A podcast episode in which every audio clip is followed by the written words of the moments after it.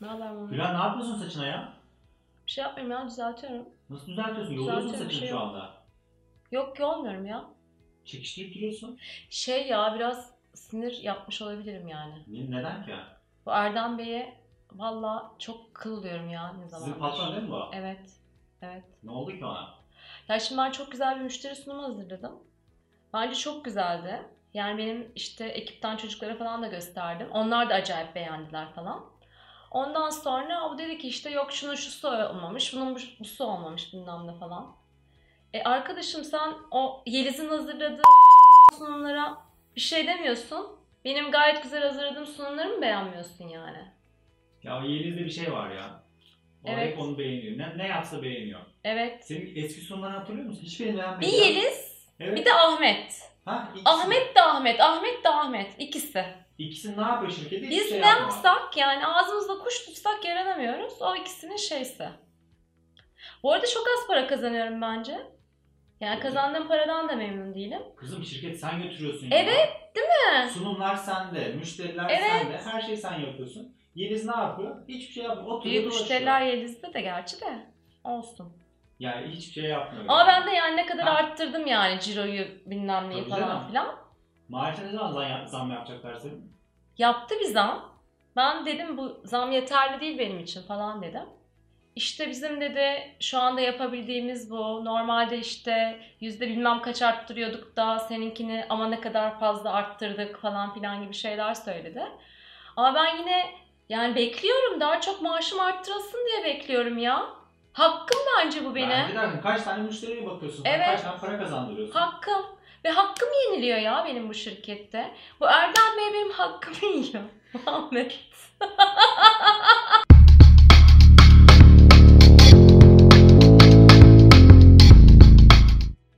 Merhaba ben Gülen. Müdürünüzle, yöneticinizle, patronunuzla iletişimin anahtarını size bu videoda takdim edeceğim. Şimdi size bahsetmek istediğim konu şu. Bu benim şu da karşımdaki müdürüm, patronum falan. Biz çoğunlukla e, zannediyoruz ki işte iki tane yetişkin aralarında konuşuyorlar, anlaşıyorlar. Ama gerçekte olan şey şu. Biz bu müdür ya da patronda gördüğümüz şey insan olarak Ali'yi, Ayşe'yi, Veli'yi falan değil. Onda çocukluğumuzda gördüğümüz, alışkın olduğumuz otoriteyi görüyoruz. Yani otorite olarak bizim kafamızda ne varsa onu karşı tarafa yansıtıyoruz. Projekte ediyoruz. Şimdi bu ne demek? Ben bunu kendince işte zayıflıkları, zaafları falan olan bir insan olarak görmüyorum bayağı böyle gücü sınırsız bir otorite olarak görüyorum. Ve bunun genelde eşlik ettiği şey de şu. Otorite eşittir ebeveynlik. Ben karşımda çocukluğumdaki ebeveynimi görüyorum. Ve çocukken nasıl bütün ihtiyaçlarımın ebeveyn tarafından karşılanmasını bekliyorum haliyle. Çünkü çocuğum. Kendi başıma ihtiyaçlarımı karşılayamam. Çocukken ebeveynlerimle ya da ebeveyn derken bu anneanneniz, babaanneniz falan da olabilir ya da size bakan halanız da olabilir. O otorite figürleriyle kurduğum ilişkinin bir benzerini ben aslında müdürümle, patronumla kuruyorum. Yani zavallı kadının ya da zavallı adamın söylediği herhangi bir laf beni o çocukluğumdaki o çok eski ilişkilere, o çok eski iletişim şekillerine götürüyor. Şimdi peki ne oluyor? Ben karşımda ebeveyni gördüm ya. Ben yetişkin olarak kalmakta zorlanabiliyorum. Genelde çocuğa gidiyorum. Ya uslu bir çocuk oluyorum ya da çoğunlukla asi çocuktayım. Böyle itiraz ediyorum müdürüme. O niye öyle, bu niye böyle falan diye sürekli bir çatışma halindeyim. Ama orada da zaman zaman uslu çocuğa geri döndüğüm hikayeler, zamanlar olabiliyor. Şimdi hayatınızdaki otorite figürlerini bir düşünün. Müdürünüz, belki müdürünüzün müdürü. Onlarla böyle bir alıp veremediğiniz var. Belki böyle full çatışma içerisinde kavga etmiyorsunuz. Ama arkadaş toplantılarında, rakı içerken habire o kadından, o adamdan bahsederken buluyorsunuz kendinizi. Diyorsunuz ki işte şunu şöyle yaptı, bunu tutuyor, buna böyle yapıyor falan diye. Eğer ondan bahsediyorsanız sürekli o zaman sizin o otorite figürüyle çalışmanız gerekiyor.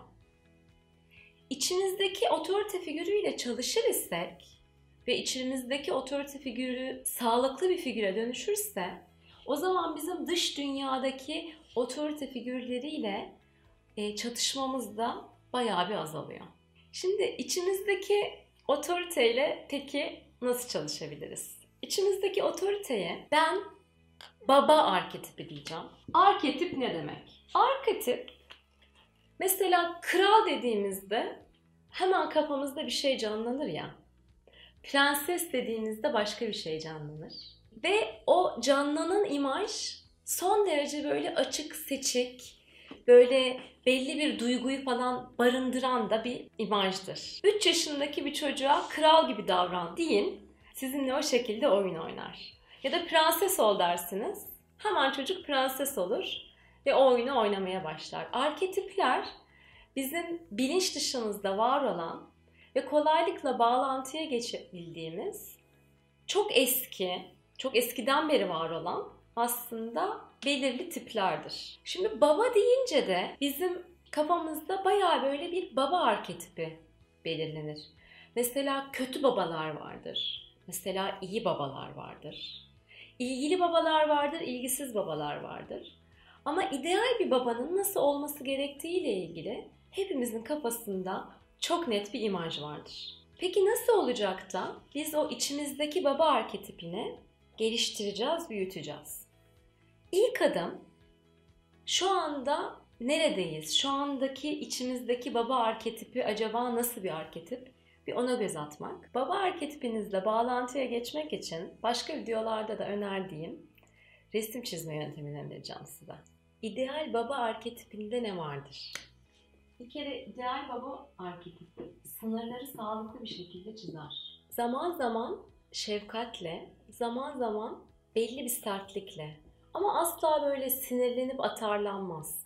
Çünkü öyle bir şeye gerek yoktur. Sakindir yani baba arketipi. Oturaklı zaten baba deyince kafamızda oturaklı bir e, insan imajı belirliyor. Babanın net bir vizyonu vardır.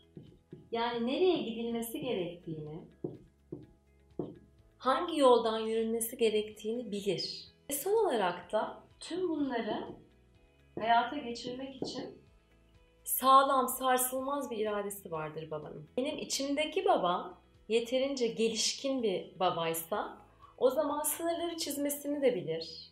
Hayattaki vizyonunu da bilir. İradesi vardır o çizdiği vizyonu hayata geçirmek için. Ve o zaman da dışarıdaki otorite figürlerinden bunu beklemez. Yani bana onu o versin, bu versin, bu niye verdi, vermedi demez. O ihtiyaçlarını kendi karşılaması gerektiğini bilir. Müdürüyle, patronuyla sağlıklı sınırlarını da çizer. Ne istediğini yetişkince konuşur. Ve ne zaman hangi ilişkiyi sona erdirmesi gerektiğini de bilir. Ve bunun için de karşıdakini de suçlamaz. Şimdi içsel babayı güçlendirmenin tabii birçok yöntemi var. E, ve tek bir yöntemle de bunu full geliştirmeniz söz konusu değil. Ben size sadece şeyden bahsetmek istiyorum. Şurası bizim bilincimiz olsun. Şurası da bilinç dışımız olsun. O sağlıklı baba arketipi kiminde şuradadır. Birazcık çalışmayla hemen siz bunu yukarıya çıkarabilirsiniz. Kiminizde daha buralardadır. Daha uzun süre çalışarak siz bunu yukarıya çıkarabilirsiniz. Gelin bu baba figürü sizde ne kadar gelişkin ona yönelik bir farkındalık çalışması yapalım. Belki bayağı yüzeyde baba, orada sağlıklı bir baba arketipi yukarı çıkmak için belki e, can atıyor. Siz bu çalışmayı yaptığınızda belki size bayağı bir şunu yap, bunu yap, onu yap diye konuşacak. Belki o kadar gelişkin olmayacak, o kadar öyle konuşamayacak. Ama bu çalışmada onu görmek, onu fark etmeye yönelik büyük bir adım atmış olacaksınız. Çalışma yine daha önceki videolarımda da önerdiğim Bir resim çizeceksiniz yine. Yine sakin, sessiz bir ortamda. Kendinizce o günün heyecanından, günün koşturmasından uzak e, kendinizi hissedebileceğiniz bir ortam yaratmanızı öneriyorum ben her zaman. Bu bir müzik olabilir, bir koku olabilir. Sadece odanın kapısını kapatıp rahatsız edilmemeyi ev halkına duyurmak olabilir. Öyle bir ortam kendinize yarattıktan sonra bırakın kaleminiz babayı çizsin. İlla bir baba figürü de çizmek zorunda değilsiniz. E, bambaşka bir şey de çıkabilir kaleminizden. O da okeydir çünkü bilinç dışından neyin nasıl çıkacağını biz bilemiyoruz. Evet şimdi alın elinize kağıt kalemi. Bu videoyu durdurun ve gidin içinizdeki babayı resmedin. An hour later, two hours later, three hours later. Can you move it along? I'm all out of time card.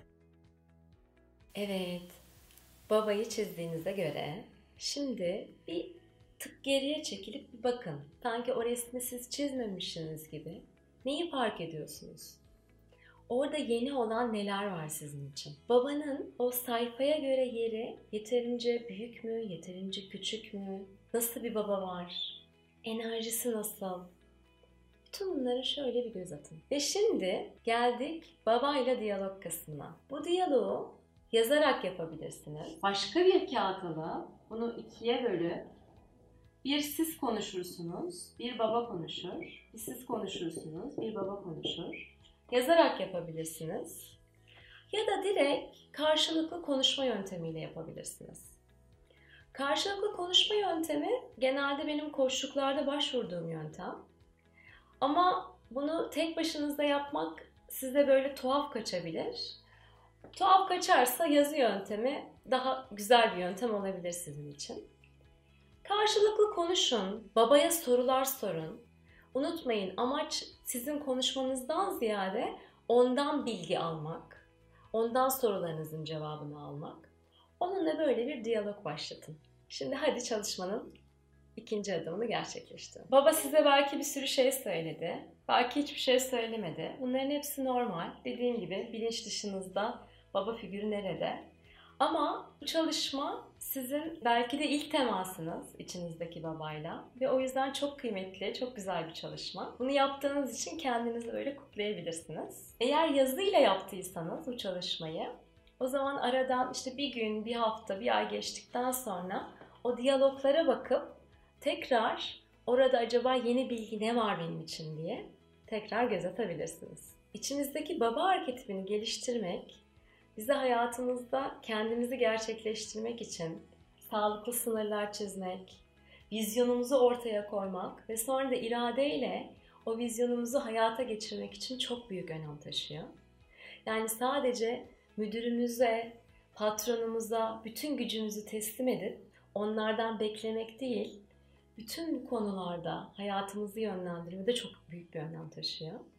O yüzden size baba arketipinizi gün geçtikçe güçlendirdiğiniz, geliştirdiğiniz bir hayat diliyorum. Bu videoyu beğendiyseniz beğen butonuna basmayı ve kanalıma abone olmayı unutmayın.